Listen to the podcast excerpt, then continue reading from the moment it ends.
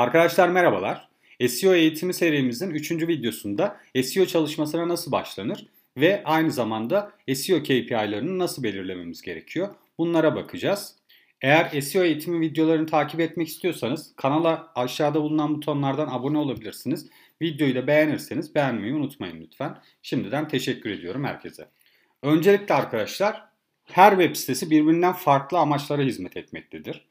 Örneğin e-ticaret sitesi haber sitesinden farklıdır ve bunların ölçümlememiz gereken değerleri de farklı olmaktadır. Ya da bir blog sayfasının yine aynı şekilde, hizmet sitesinin yine aynı şekilde birbirinden çok farklı amaçlara hizmet ettikleri için bunlardaki dikkat etmemiz gereken değerlerde, göstergelerde birbirinden farklılıklar gösterir aslında. Bu yüzden bir sitenin hedeflerini iyi analiz etmemiz, iyi öğrenmemiz ve doğru belirlememiz gerekir. Aynı zamanda bu hedefleri belirlemek bizim doğru KPI'ları belirlememizi sağlar ve SEO çalışmamızı projelendirirken de bizlere yön gösterir. Çünkü SEO çalışmaları uzun vadeli çalışmalardır. Google'ın kendi kılavuzundan yola çıkarsak bir SEO çalışmasının iyi performans göstermesinin yani SEO çalışmasının karşılığını almamız için 4 ila 12 ay arasında bir sürenin geçmesi gerekiyor. Bu yüzden 4 ila 12 ay arasında iyi bir proje ortaya çıkarmamız gerekiyor ki iyi bir sonuç alabilelim. Bunun için de sitelerin hedeflerini doğru analiz etmeliyiz. KPI'lerini doğru belirlememiz gerekiyor buna bağlı olarak ve bu da iyi bir SEO projesi oluşturmamızı sağlasın. KPI ne? Hiç bilmeyenler için kısaca Key Performance Indicator İngilizcesi yani Türkçesiyle temel performans göstergeleridir. Yani ana olarak ölçümlememiz gereken bazı performanslardır diyebiliriz. Şimdi bunlara örnekler üzerinden baktığımızda daha iyi anlayacaksınız. SEO'da nasıl KPI'ler belirleyebiliriz? Bunlara bakalım. Örneğin burada bir satış hunisi üzerinden yani sales funnel dedi, satış funnel'ı üzerinden KPI'lere baktığımız zaman şunları görüyoruz. Bilinirlik, etkileşim, edinim ve dönüşüm. Tabii ki bunlar ana hedefler, ana ölçümlememiz gereken konular. Peki bilinirliği arttırdığımızı veya bilinirliği bu SEO çalışması karşılığında bir yerlere götürdüğümüzü nasıl ölçümleyebiliriz? Burada da işte takip etmemiz gereken 7 tane örnek performans göstergesi belirlenmiş. Bunlar arama motoru görünürlüğü, marka aramaları veya marka olmayan aramalar, organik trafiğin artışı veya organik organik aramalardaki sıralamaların artışı, organik trafikler, tıklamalar, gösterimler gibi farklı farklı bilinirlik için 7 tane belirlenen KPI var. Yine etkileşim için belirlenen KPI'ler edinim için yani acquisition kullanıcı edinimi olarak tanımlayabiliriz. Conversion ise dönüşüm. Yani günün sonunda bunlardan ne kadar dönüşüm elde ettik, bunlardan neler kazandık bunları ölçümlememiz gereken bazı performans göstergeleridir. Farklı boyutlu işletmeler için SEO KPI'larının örneklere baktığımızda küçük işletmeler için 3 tane, yine orta ve büyük işletmeler için 2 tane ve büyük e-ticaret siteleri için 3 ana temel SEO KPI'yi belirlenmiş görünüyor.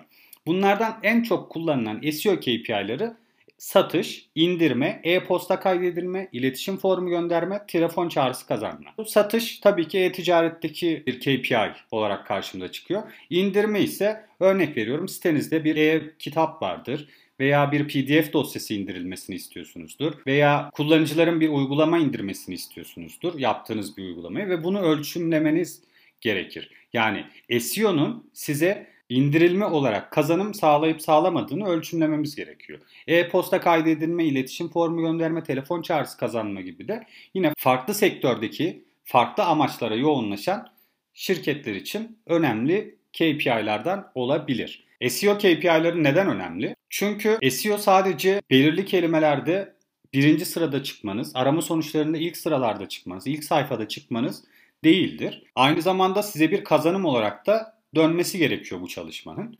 Yani örnek veriyorum bir bankanın bir meyve faydalarından bahsetmesi gayet gereksiz bir çalışma olacaktır. Yani evet belki de elmanın faydaları kelimesinde birinci sırada çıkabilirsiniz ve organik pozisyonlarınızda bir artış sağlayabilirsiniz. Ama günün sonunda o size herhangi bir müşteri e-posta kaydı veya iletişim formu veya bir satış olarak dönmüyorsa aslında bunun hiçbir değeri yok. Yani sitenize 1 milyon kişinin girip yalnızca 100 kişinin bir satış yani alışveriş yapması mı daha değerli yoksa 1000 kişinin girip 200 kişinin alışveriş yapması mı daha değerli?